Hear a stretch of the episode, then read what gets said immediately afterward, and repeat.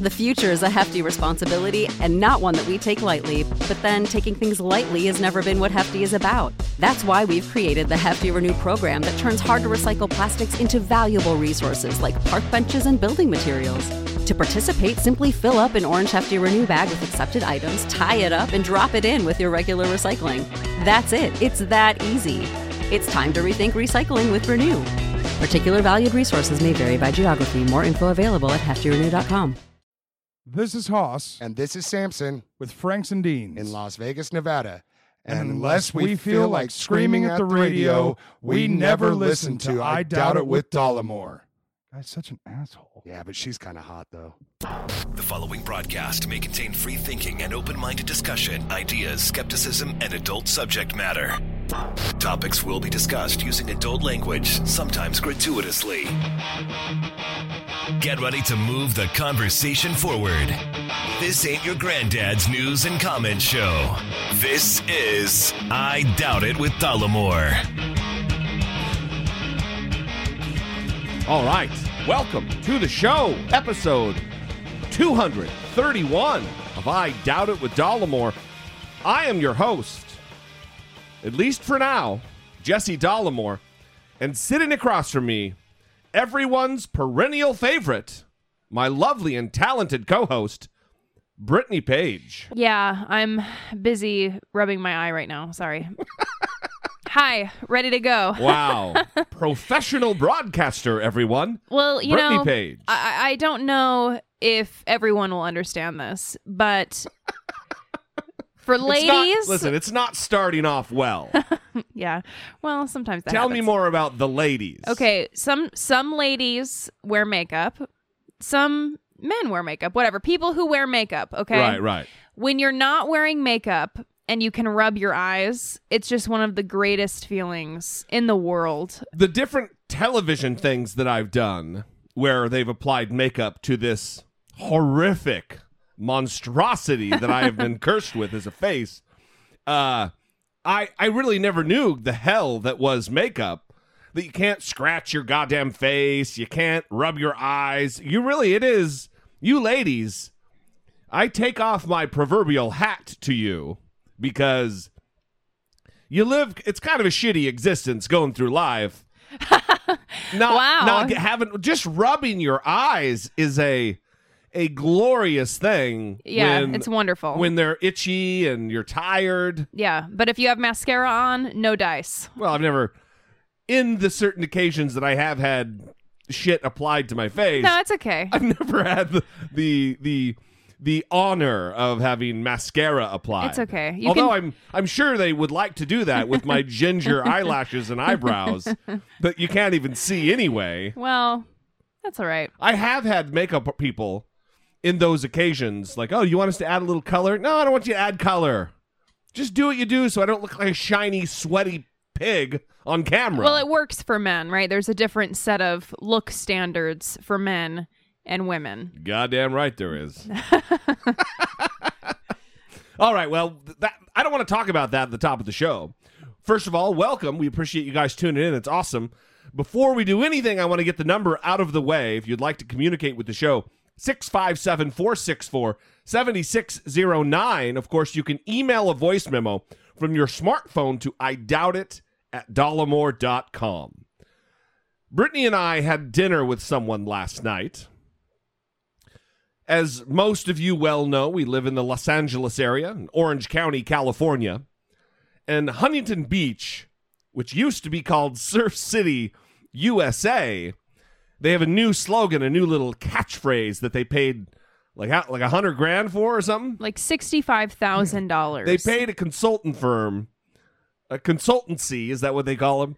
I don't know. Uh, sixty-five grand to come up with a new logo or or moniker for the for this town, and now it's the the soul of SoCal. Yeah, I'm, that is a sixty-five thousand dollar slogan. It really is The soul of SoCal. So we were in the soul of SoCal at a new like thing along the beach. It's like a new complex called Pacific City. Yeah. in which they have several restaurants, all kinds of shops. It's kind of a cool little thing there. Mm-hmm.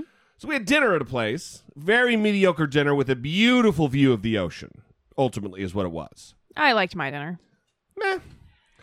We went and had drinks afterward. You liked yours too. You're we, just we went and had drinks and and and uh, and dessert afterward. That was a disaster. And holy shit, have you ever had one of those instances where it's a a a series of comical events that you would see in like a, a fucking Three Stooges movie or something? Well, you start wondering if you're on a, a hidden camera show or yes. something, and they're Ah, and they're that is exactly what and it they're like. testing your patience to see, you know, how long you can withstand this horrific What- what situation that before ter- you explode. what was that terrible MTV show? Boi- Boiling Point? Boiling Point. It was just like that. Yeah. So we sit down, and I'm just having a couple of glasses of whiskey. So my shit's easy. I watch him make mine. But you, two- Low maintenance, Jesse D. you ladies, you had a couple of uh, little desserts. yes. One ordered the butter cake, mm-hmm. and Brittany ordered, uh, Peach rhubarb cobbler. yeah, which was tasty, tasty little Little treat. so tasty they, little treat. They bring it out, and they they it's in a little mini cast iron skillet with a dollop of ice cream on top, and it was great. Yeah. So we wait, you know, probably 10 minutes for the desserts to arrive. No, it was more like 25 minutes. You think it was almost a half hour, huh? Yeah, I think so. So when they finally do arrive, oh, that's right, because I was already through my first Maker's Mark. Yeah. This episode brought to you by Bourbon. Apparently. So we, uh, they get the desserts, and it's it's Brittany's dessert as advertised, and then a chocolate cake. and then a chocolate not butter cake. right.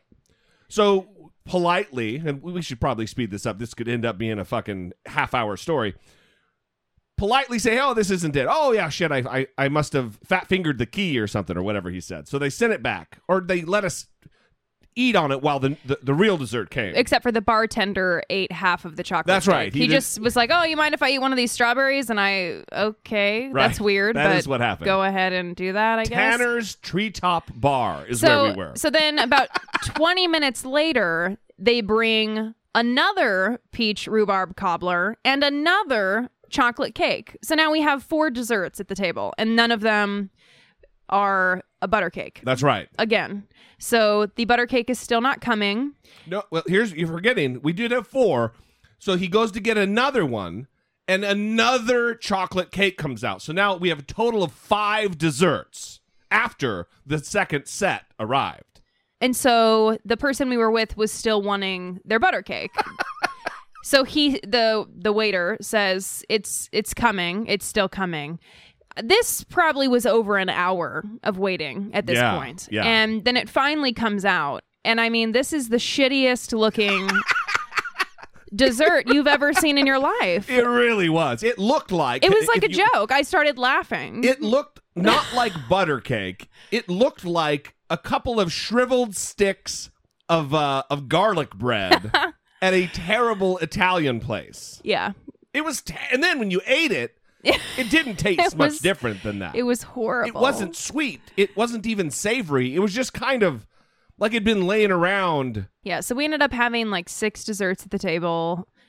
Most were duplicates, and then Yeah. one of them was this shit butter cake. It was just a bummer. And then he had the audacity to actually charge for everything. I mean, not all of the six desserts, but what was ordered, he charged for. Yeah, it was it was very Really weird. And he also informed Brittany that it doesn't matter where you get your master's degree because this bartender used to be a counselor at the University of Phoenix. And he's an expert because you know when you go to get your career advice you definitely should take it from a former college counselor who who is now a, a bartender. Brittany was at that point pretty spent didn't want to have a conversation with this guy over the course of you know the seven or 12 or 18 desserts we had on the table. So uh good times. yes. good times Yes. uh, absolutely. We won't be probably going back there. Not unless we want a bunch of free desserts. right yeah. If you like free desserts or multiple desserts and you only pay for one that's the place to go. All right. Listen if you are new to the show and you have not rated and reviewed us on itunes or wherever you listen to podcasts go do that for us because through whatever algorithms that uh, these different uh, mediums use, that is one of the metrics. It's it's how many people are rating and reviewing to let us know to let them know how popular or or liked a show is. So go rate and review us on iTunes or wherever. We appreciate it very much. All right, let's get to some voicemails. Our first voicemail, and this will also go with follow up, is about the lawsuit right now that Gretchen Carlson, former Fox News host and former Fox and Friends host, ugh, and she has filed a sexual harassment lawsuit against the president of Fox News or the leader of Fox News, Roger Ailes. And I had some comments about this last episode, and inexplicably, this caller disagrees. Hey, Jesse and Brittany. Um, I'm calling about the uh, Gretchen Carlson issue, uh, where she's suing Roger Ailes for uh, sexual harassment. And I'm going to have to uh, disagree with Jesse. I, as much as I dislike Gretchen Carlson, I 100% believe that uh, Ailes has been a creeper to her. Maybe not the specific things she's mentioned, but I mean, if you look at the women that Fox News hires, they're like 95, 99% tall, leggy blondes in short skirts. Because, I mean, 65 year old white men are watching the channel. And 65 year old white men might not be able to afford Viagra, so that's the next best thing. And, you know, Roger Ailes is, you know, one of the guys who does the hiring and who says, you know, we've gotten memos leaked that said, hey, female employees, you have to wear these skirts, you know, it's part of your contract. So, yeah, it, it doesn't surprise me at all. Steve Doocy, uh, I mean, the guy's a wiener, so He's a wiener. I believe it.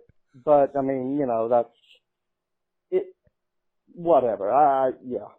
Um, it just sounds like he's an asshole. Uh, anyway, love the show, guys, and Brittany's the best part. Love the show. Brittany's the best part. Well, I will I will agree on a couple of points. One, I do believe Steve Doocy is a wiener. I believe that Steve Doocy may be a walking, talking dildo with ears. It just might ha- that might be the case. But l- let me take issue with something that the caller brought up that he disagrees with me, he said, as though I don't believe Gretchen Carlson. Uh, that's not what I said last episode. What I said was I was having a hard time. I was I was really I'm having to make an effort to be fair about whether or not what she's saying is true because of my intense dislike of her. I'm not making a judgment one way or the other. I, I tend to kind of give credence to these kinds of claims, but it's hard for me because I, I don't like her. And I was I was making a, a more of a statement about that that we all should do a better job, me included, me first probably, of being fair to people, even and, and and their claims and their arguments or whatever, even if you disagree, maybe even more when you really don't like them, because it's super easy to fall into that trap. That that's what I was saying. Yeah, and I, I think there's an important distinction to make there because there's a difference between sexual harassment and objectifying women, Yeah. which obviously Fox has methods. Right. Well, Through sex which- sells.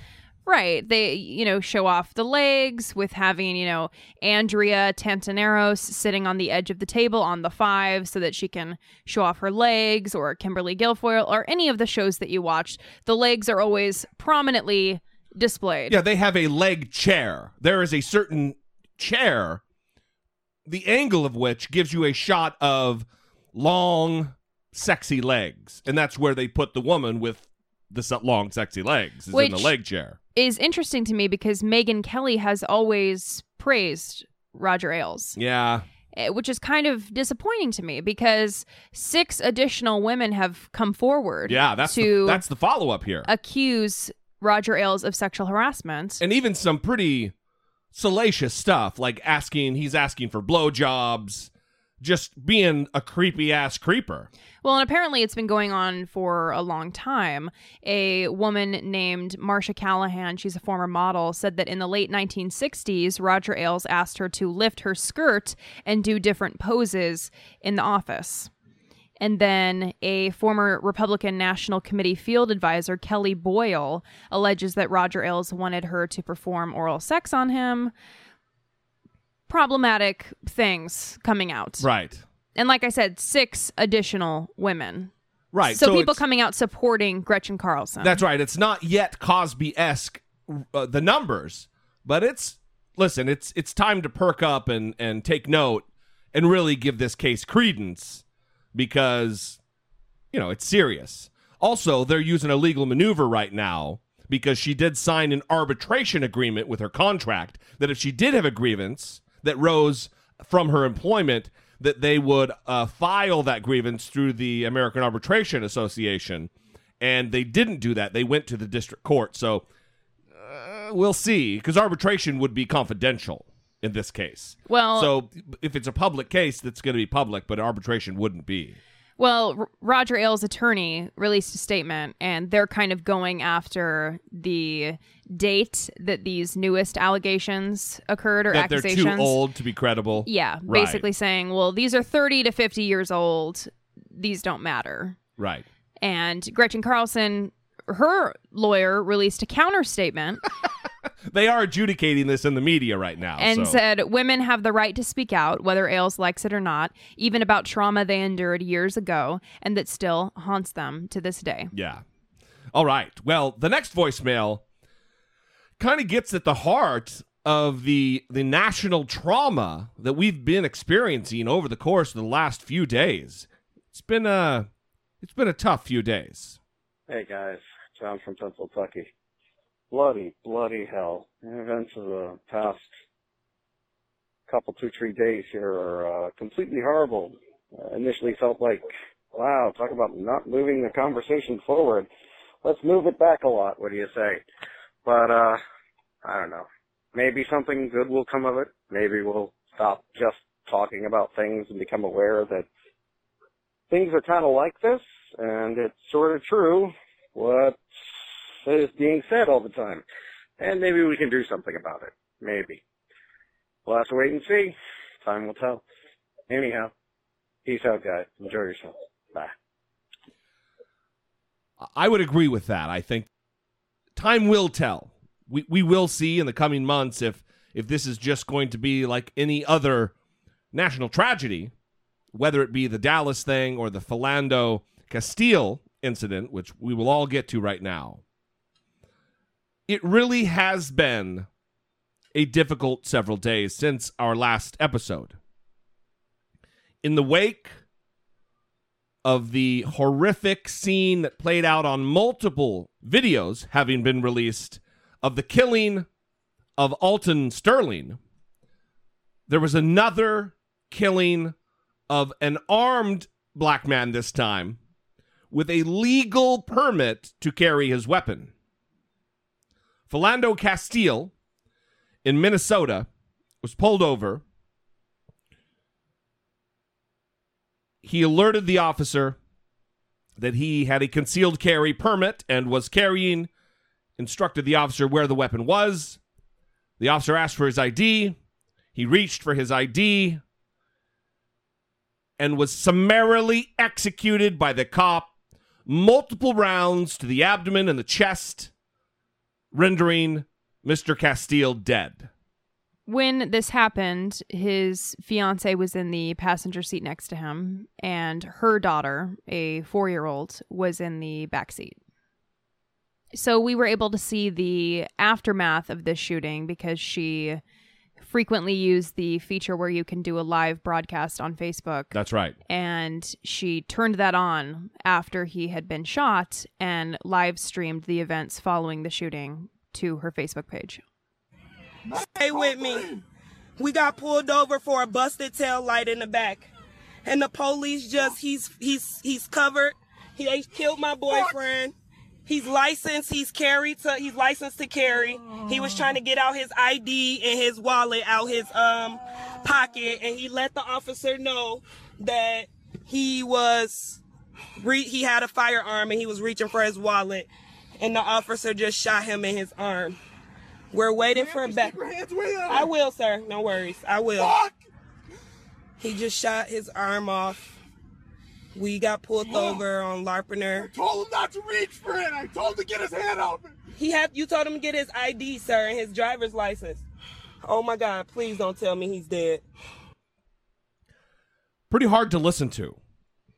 Well, you can hear the cop having a very strong reaction to what he just did. Yeah. Well, it this really goes to show uh, there's been a lot of vitriol out there against the cop and their anger, and there should be some anger for sure. But I don't think this guy, this uh, Jeronimo Yanez, or I don't know how to say his name, but Jeronimo Yanez is how it looks when you're Welcome to my world. yeah when you're when you only speak English. This really does go to the difference between being a racist and having bias, implicit bias against young black men. You can hear it in his voice that he is panicked, that he realizes he fucked up. I told him not to reach for it. I told him to get his hand out.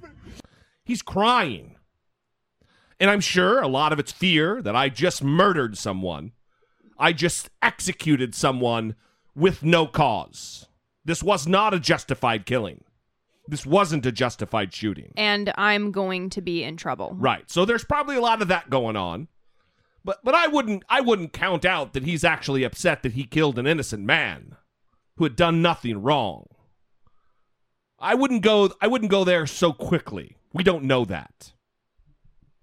But it does go to the fact that black men in this country are killed at a disproportionate rate.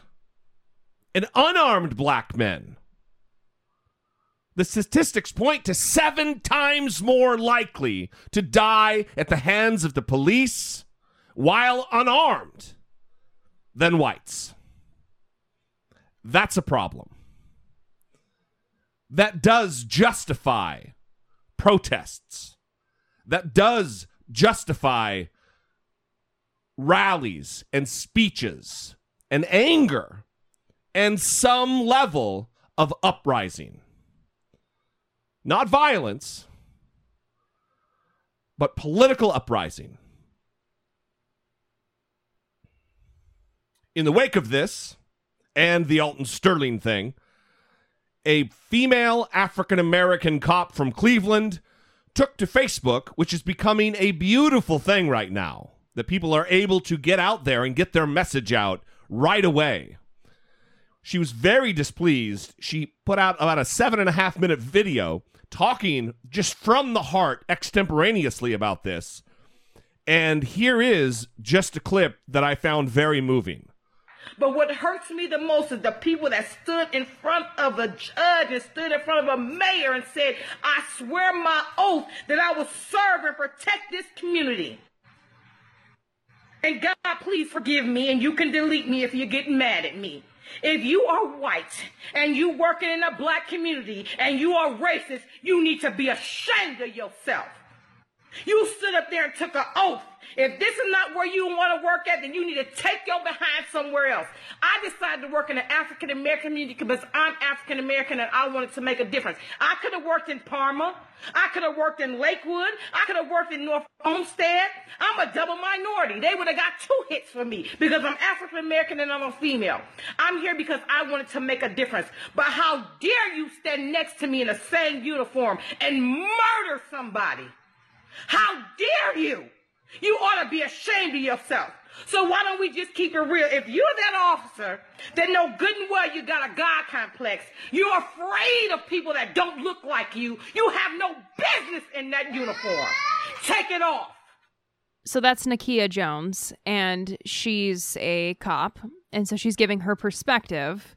And typically, when you hear the perspective from police officers, it's this knee jerk defense of police, regardless of the right. situation. Like this blue wall of defense and silence.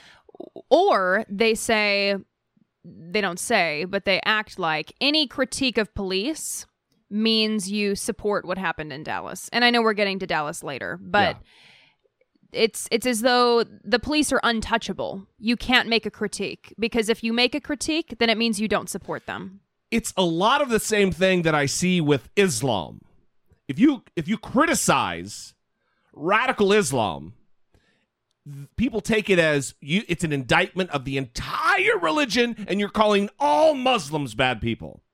And it's a distraction from the actual conversation because this is a conversation that needs desperately to be had in America right now. I think that what she said it, it was it went viral and she was interviewed on the news. Yeah. I think a lot of people are starting to pay attention to this conversation and trying to see the nuance in it, rather as before, just kind of retreating into their corners and blindly defending the side that they typically defend. Yeah. And one thing I'm still seeing is this idea that you need to respect authority, that people aren't respecting authority, and that's what's getting them killed. As though not respecting authority warrants a death sentence. That's right.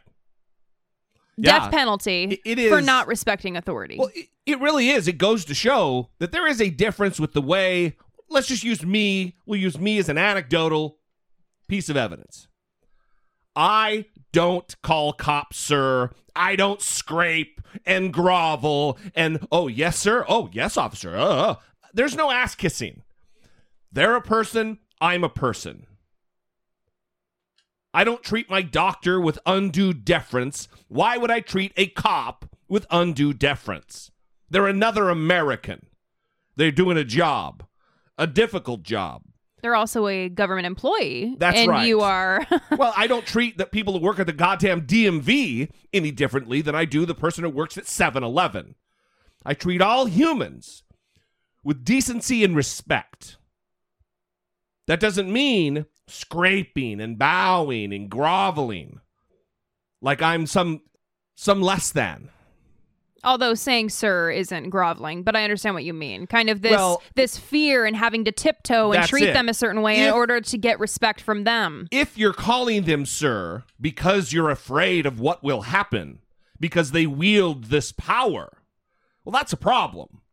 They should be professional enough, and many of them are professional enough to act accordingly because it's like I've said many times, and I'll say it again because it bears repeating.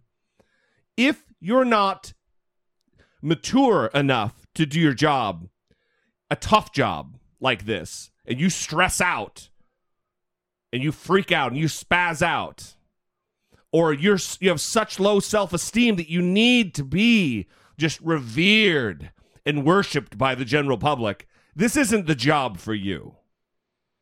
Well, you know, it's also weird because I'm seeing a lot of conservatives still saying, well, you need to respect authority. You need to respect the authority of the police. But they're the same people that are um, not accepting the FBI's decision on Hillary Clinton's emails. Right. Yeah, that's ah, that's a great point. So, which is it? Is it deference to authority or is it not? You going to trust the FBI or not? Are, are you going to trust that, if you really trust that every policeman who says, "Oh, we did everything right," he was going for his gun. He was non-compliant and it became a situation so we had to kill him. If you believe them at their word, why don't you believe James Comey, the FBI director? That's an awesome point. Well, this conversation was had on CNN with Don Lemon in a panel, and Don Lemon, who eh, I have a love hate relationship with Mr. Lemon. Right now, he's in the win column for me, so I like him more than I don't like him. Well, you said love hate, so it sounds like he's more in the love column. Well, for you. sometimes, yeah, look, sometimes Don Lemon steps on his dick and says some dumb stuff, but this week hasn't been one of those weeks. I am one who always says that you should comply with police officers, especially as a man of color. That's when I'm exactly stopped by correct. police And I tell my kids the same thing. officer, why are you stopping me? Yes, yes, officer, or whatever. Now, I am an American. I shouldn't have to do that. I shouldn't have to be yes sirring anybody, right? I'm a grown, you know what, man. You don't have to say sir, but if he's yes. giving you the yeah, but I okay. do it because I want to stay alive. That's why I do it. I shouldn't have to. Now, my friends, my white counterparts, don't do that They speak to police officers in a way that Reckless. I I would I- I- never. I a speak to 'em just like you do. Years do, and that is the reality of it. I have to do that because I want to stay alive. As accomplished, my and, kids- I tell my me- let me tell finish. Let me finish. As accomplished as I am, and a man of color on television who are recognizable to many people, Mm-hmm. I have to do that because I don't want to be shot and I don't want to be killed. And I am someone who is never in trouble. The only time I'm ever stopped is for something stupid, riding a skateboard on the sidewalk. That's the kind of crap I'm stopped for, not for anything else. Okay, and, but- and when that happens, yes, officer, how may I help you? I say the same thing. And I tell my kids to say the same thing. And More that's what the guy in Minnesota, they said his, his, his mother said, she taught him the same thing, and he is dead today. See, here's I'm- the thing. Here's the thing. And, and, and, and Don brings up a very good point with this. Then this notion that compliance and respectability can save someone's life in an encounter of, of police is not the reality for black men in this country.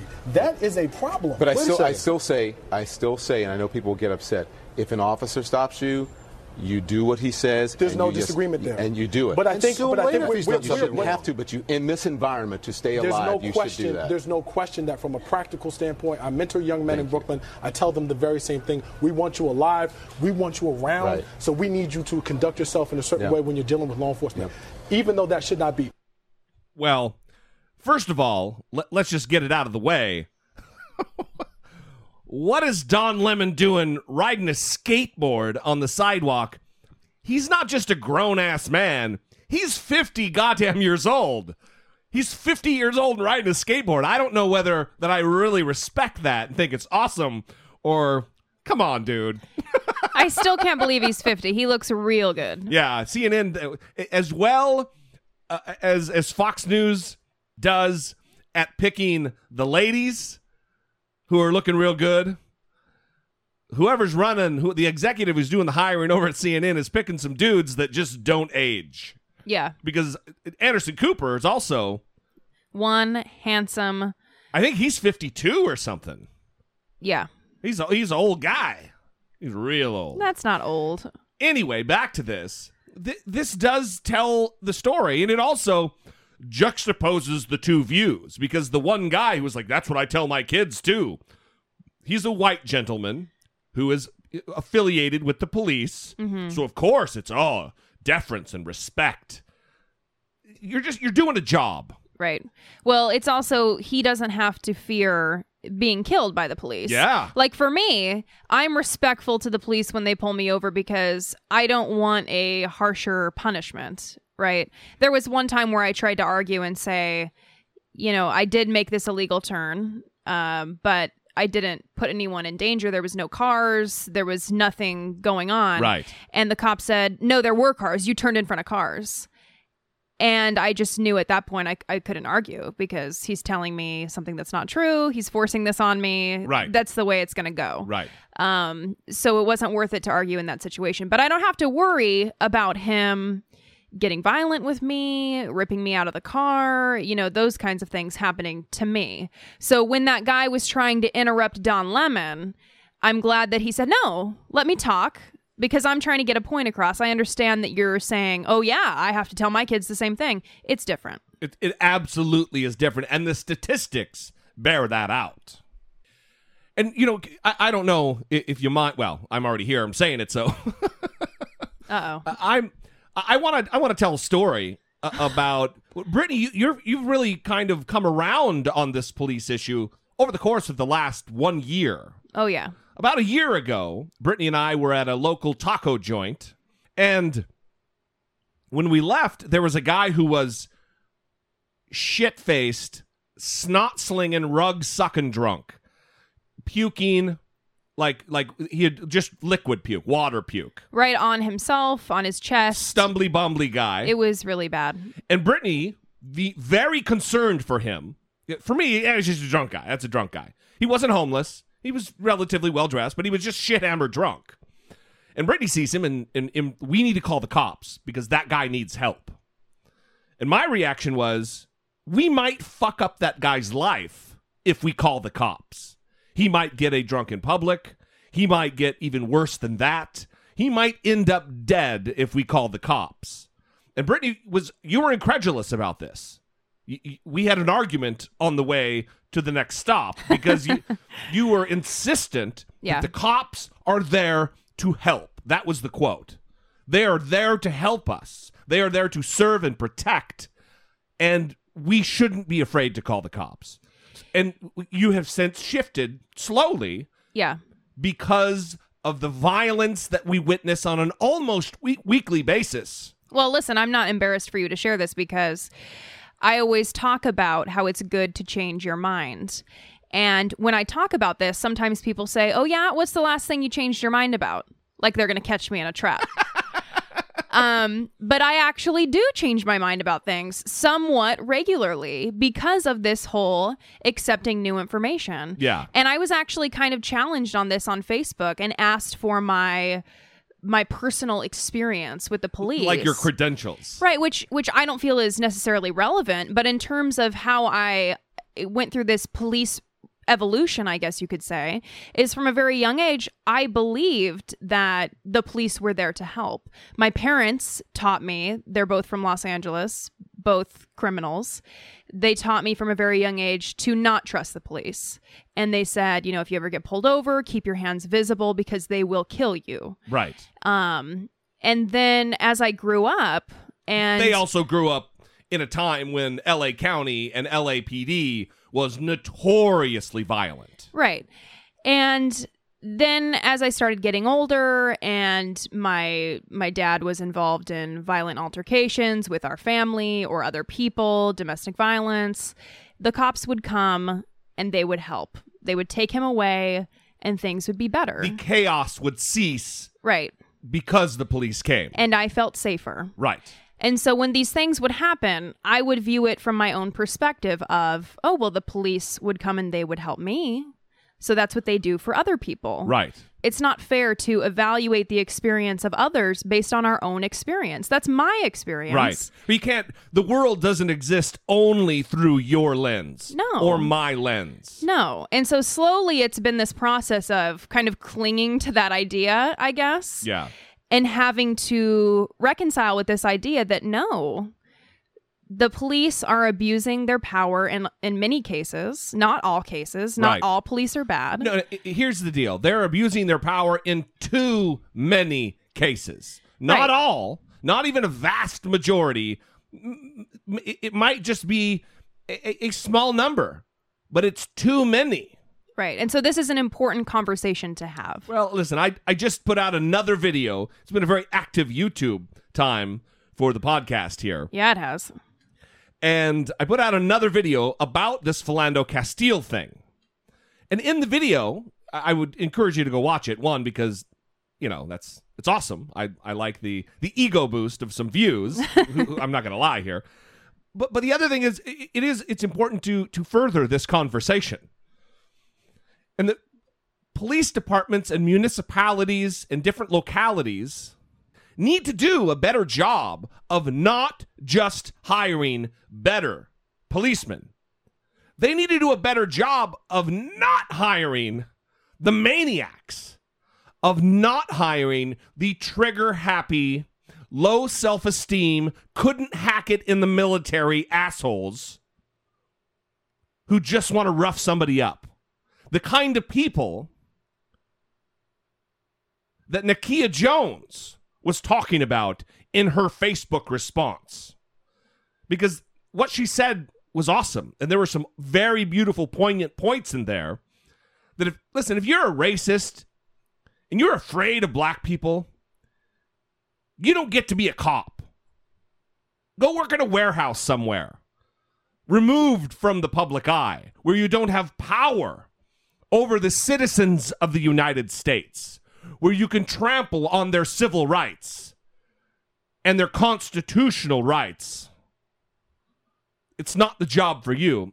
yeah and in addition to that they need to be better at removing the the bad cops Yeah. right? It shouldn't be a job you just keep forever. Well, he's hired, so we can't really get rid of him. Well, I don't know how it works, but there should be some sort of structure in which people go through psychological assessment on a regular basis, maybe quarterly or something to determine how they're holding up. Right. How how are things going? Because when you're a cop and you're working the streets, you see really unfortunate things on a regular basis, and that's hard. Well, like in the case of this Alton Sterling situation, those two guys, The information that we're seeing right now is that they were investigated for excessive force and violations of their duties Both of them. five times over the course of seven years.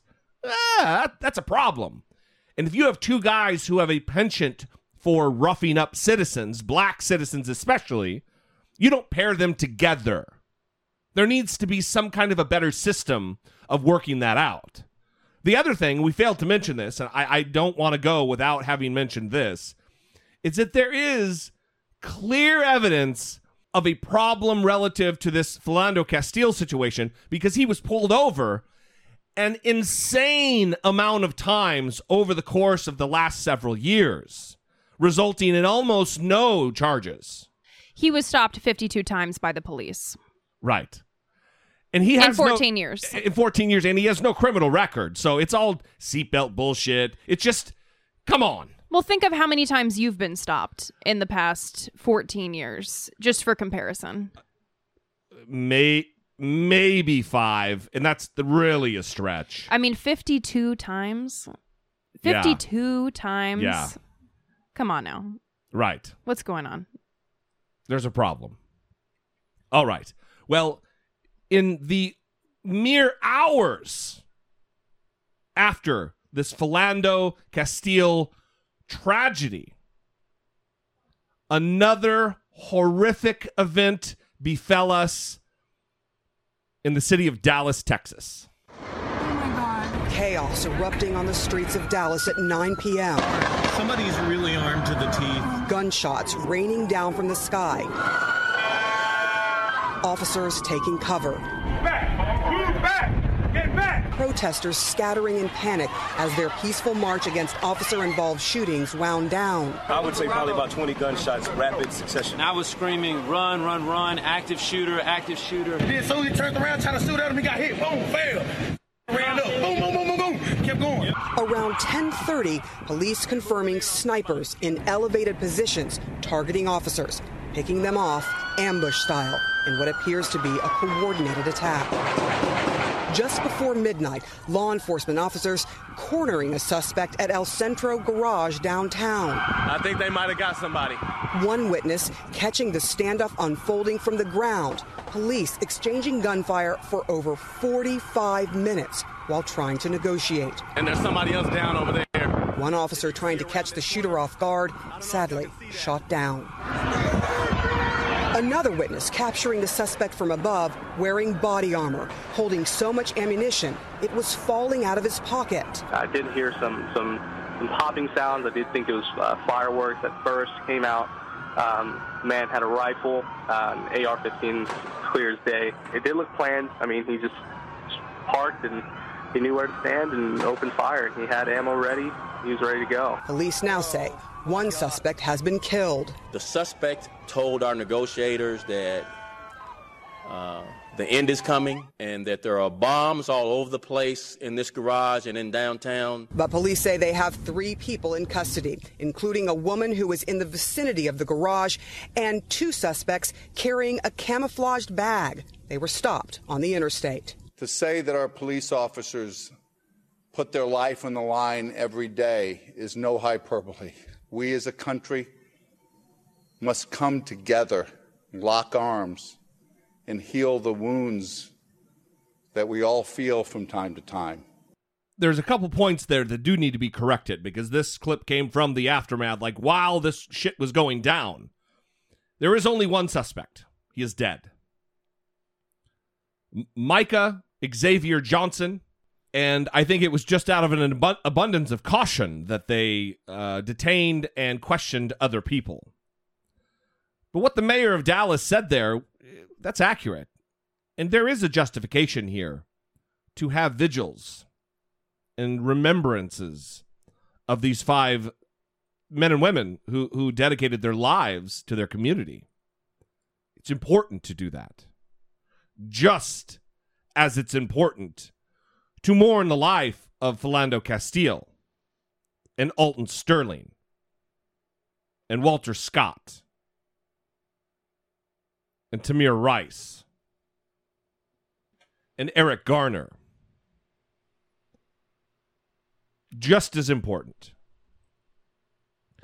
In the aftermath of this, Dan Patrick, who is the Texas lieutenant governor, someone we've talked about on the show previously, had a very unmeasured response, I guess is the way to put it, relative to the protesters, because this was all taking place during a Black Lives Matter protest.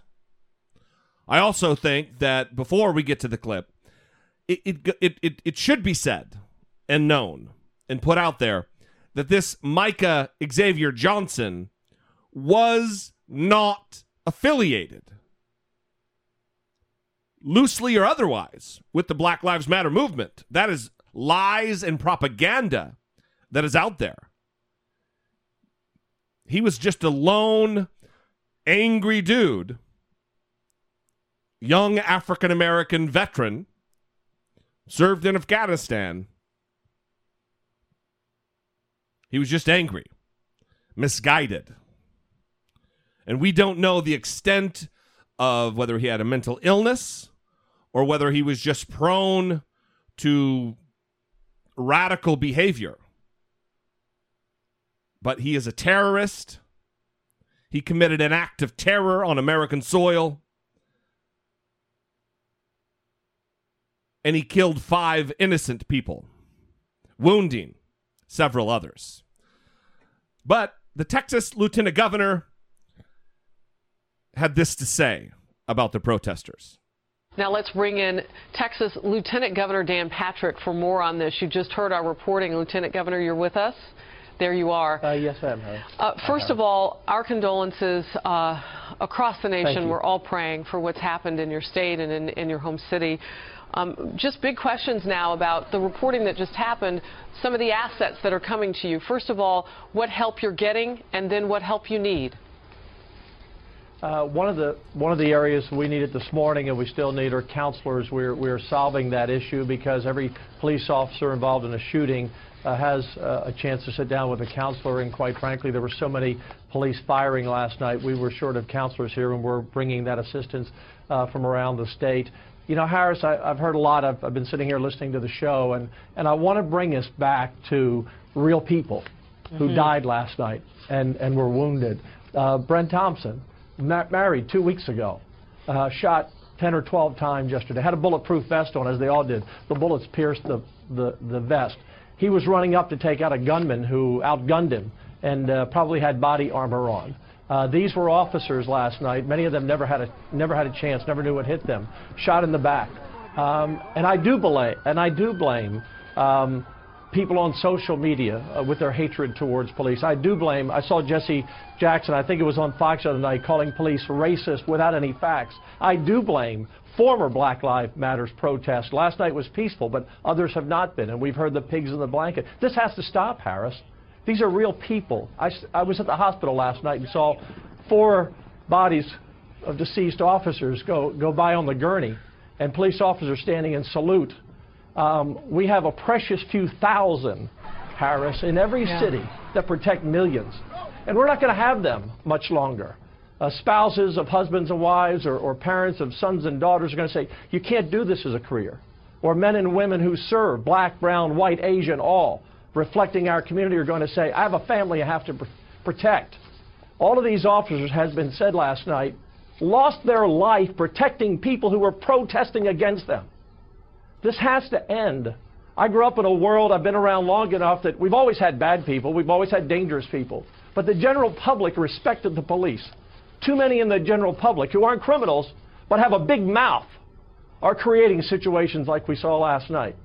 Yeah, and he called them hypocrites. Hypocrites. And again, he touched on that conservative argument of, well, just respect authority. But the thing is, Philando Castile he did respect authority. He did. Yeah. And he still died. So please tell us more about how people can correct their behavior to prevent from being murdered. Right. I, I, what is going on here? Well, the other thing that I want to talk about, well, this is these things aren't mutually exclusive. You can mourn the deaths of these cops, these brave cops in Dallas, and still mourn the death of Alton Sterling and Philando Castile and these others that I've mentioned. Right. Not only do you not have to choose a side, you really shouldn't choose a side. Right. They're all people with families, like he's talking about.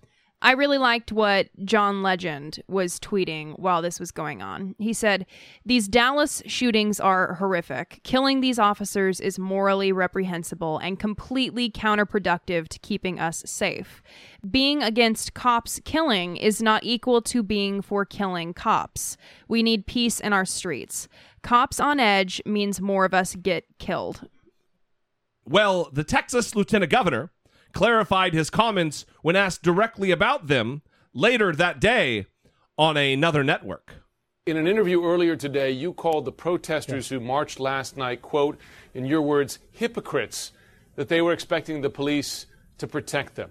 Why hypocrites? Well, yeah, and what I meant by that, and, and, and maybe it's the wrong choice of words. I've seen a lot of death in the last uh, 12 hours, and, and uh, when you stay in the hospital and see uh, four bodies uh, of deceased officers taken out on gurneys, and, and uh, you see the, the, uh, the hearts that are broken and the lives that are shaken. Um, what I meant by that is that if, if we as a society and then he goes on to give his answer. But the thing is, all he needed to say was, "Oh yeah, well, I was on Fox News then, and that's kind of bread and their bread and butter." So, ah, you know, I was just giving him Fox News talking points because it's a ridiculous assertion that people who are braving altercations with the same police who are systemically oppressing them they're hypocrites. They're cowards because they're not. Co- co- I mean, what is he? What is he talking about?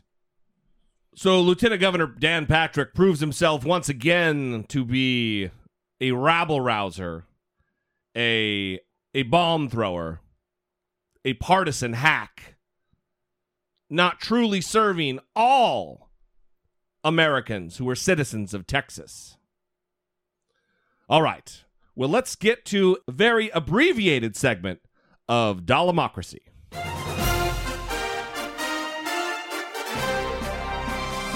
Dollemocracy 2016, facing down pessimistic politics with realistic optimism. Well, Donald Trump. Of course, Donald Trump. We have talked in the past at length about the financial irregularities of Donald Trump and all of the different claims that he makes relative to his charitable contributions, his general altruism, and just what an all around good guy that he is. Well, we talked in previous episodes about how he donated $12,000 at a charity auction from the Donald J. Trump Foundation, his charity. He he paid for a Tim Tebow signed helmet and jersey for himself. Well, now it's been released. I don't know if this is from the Washington Post or not, but it's being released that he spent $120,000 of that same charity's money to bid on a dinner with Salma Hayek. It was actually BuzzFeed News that dug this up. Oh, right. And in 2008, at a gala hosted by Gucci benefiting Madonna's charity, Donald Trump paid $120,000 for a tour of a vineyard in France. As auctioneer Chris Rock described, the tour would include a lunch with, quote, Salma Hayek and her breasts. and like you said, Trump used money from the Trump Foundation to bid on this, and he won, but evidently he never went. He gave the trip. Well, it, was, it was also going to be with Salma Hayek's husband. Right. Well, he probably learned that afterward. Right, right. So he actually ended up giving the trip to a family member or friend. But he used charity money to benefit himself and then ultimately someone else. He didn't pay with his own money, he used charity money to do this. I really hope that they're going to start looking into these different irregularities. So apparently, the Trump Foundation's tax form from 2008 notes a $107,000 charitable contribution to the Gucci Foundation. Meanwhile, the Gucci Foundation's tax form shows a $145,000 donation from the Trump Foundation. The Trump Foundation's tax form does not any cl- does not include any self dealing disclosures. Hmm. Well, if you listen to the family, Brittany Page, if you listen to Eric Trump, he was just quoted in an interview where he said that his father gives millions of dollars to charities, including the his own charity, the charity that Eric Trump runs personally. So this is from the Washington Post. And I don't know why the Trump family keeps doing this. Okay, but but here's here's how this went down. I think it. Well, go ahead, and then we'll talk about it. Eric Trump said in an interview that his father gives millions and millions and millions, in quote, three millions, That's a lot of millions. of his own money to charity, including hundreds of thousands of dollars to Eric Trump's own charitable foundation, because apparently they all have their own charitable foundation. Right. Well, you know, you got to buy Tim Tebow jersey somehow. After making that assertion, Eric Trump was asked if he would provide details of his father's gifts. That's what I was going to say before when I cut you off like an asshole.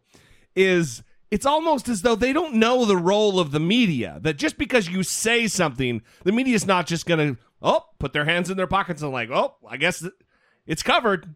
That that settles it, everybody. That's a fact. They're gonna look into you. They're gonna find out. Yeah, so they asked him to provide details specifically as it relates to his supposed donation to the Eric Trump Foundation. Okay, his own foundation. So Right. it seems like it would be easy for him to go and And find out how much his father actually really gave. yeah. So Eric Trump said he would check. And then several hours later, he wrote back that he would not. Quote, We are going to maintain anonymity. Right.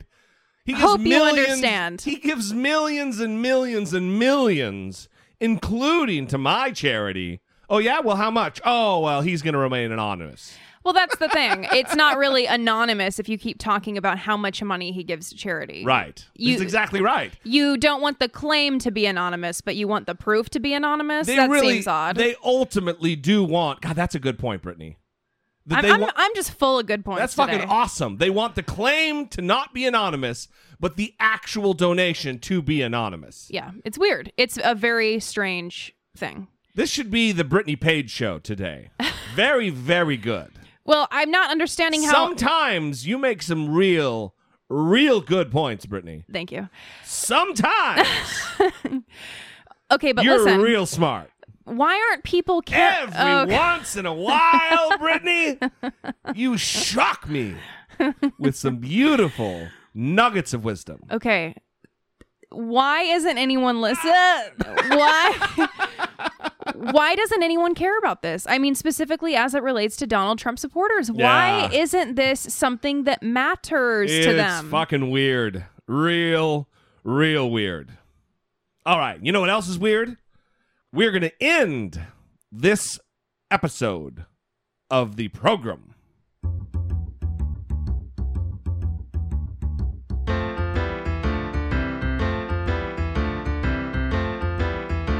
It's the asshole of today. Ken Ham, Ken Ham. the famous creationist, That's right. He he is the the founder of the answers in Genesis. A- a- that's right. Answers in Genesis. He's the fellow with the caveman like beard who uh, debated uh, Bill Nye. yeah, Bill Nye the Science Guy. At the create I think everybody knows just by Bill Nye. You don't add you don't have to add the science guy to the end of it. you know, I think people aren't sure. That's and- a clarification that just doesn't need to be made. Okay. Well, I can't be perfect on every show. So It's like saying, "Oh yeah, um, Erik Estrada." Well, maybe that's a dated reference, but Aaron Paul, and then you go, "Oh no, it's TV's Aaron Paul." You know what I mean? No, I think that was a horrible, Yeah. horrible comparison. All right. So Ken Ham, asshole of today, he also just opened up a one hundred million dollar life-size replica, quote unquote, wink wink, of the Ark of Noah's Ark. Yeah. So he had this massive ship built to match the dimensions set out in the Bible. And the entire project is expected to cost a hundred million or more. And Ken Ham was interviewed he, he said this on Nightline quote The message that we have. It's making the Bible come alive, really. By building Noah's Ark, we're saying this really happened. This is plausible. As, wait, wait, as wait, he wait. requires $100 million to build it. Not only that, but I've seen photos of the construction process, which involves several heavy duty cranes, hundreds of construction workers, generators, technology. You're not proving that it's plausible, weirdo. If it was plausible, Ken Ham would have done this himself. Right. All by himself. With, with his family. Yeah. With like three other fucking people. just just them.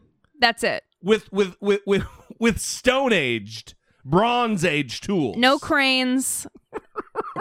None of that.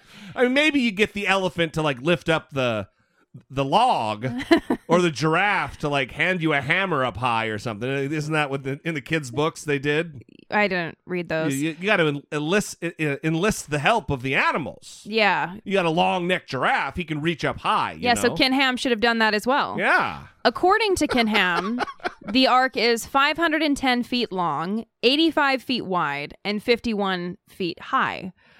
And Wow. what's more upsetting to me is what he could have done with 100 million dollars. Oh, so hence that's why he's the asshole of today. Yes, I mean, uh, is brain cancer solved? That's a problem we've solved. Is Right. is childhood poverty no longer a problem? I mean, a one hundred million dollars to build this boat in the middle of Kentucky. Uh, It's really kind of a what would Jesus do kind of thing. Is Jesus going to build a, you know, one tenth of a billion dollar uh, amusement park attraction? He did compare this to Disneyland, by the way. or, or you think he's going to feed a bunch of poor kids if he has a tenth of a billion dollars? Yeah, I agree, Brittany. I believe he is the asshole of today. All right. We love you. We're going to leave you there, though. I also want to say Apparently, we're not going to leave you there. Well, I also want to say that he took advantage of 18 million in tax benefits and tourism incentives. So he actually got tax benefits for this. While only hiring Christians, it's a prerequisite of hiring Yeah. that you have to be a believer and sign a declaration of faith to be an employee. Yep.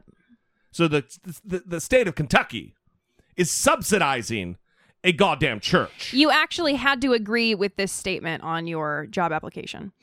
The Great Flood of Genesis was an actual historic event worldwide in its effect and extent. despite the lack of archaeological and scientific evidence of such a thing.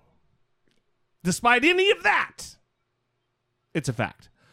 All right, can, can we can we end the show? Well, uh, just so everyone knows, $40 for adults, $28 for children. I know that's important. We want to give it a plug so everybody yeah, can go. Of course. Yeah.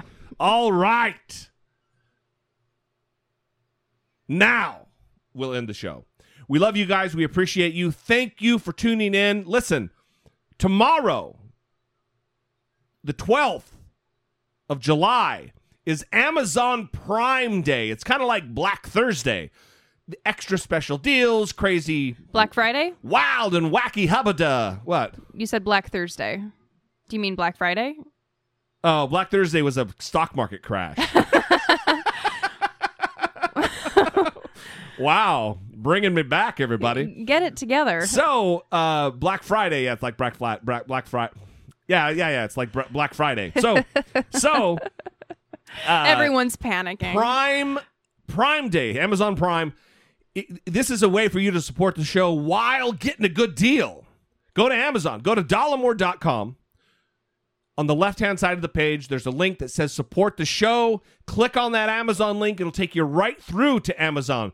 Do all your good deal getting on Amazon.com, and we'll get a little piece of it. You won't pay any more. And if you're going to spend your money anyway at Amazon, we would love for you to help support the show because every little bit goes a long way. If you'd like to donate on a regular basis, you can go to PayPal and do it through that same link on dollemore.com or patreon.com.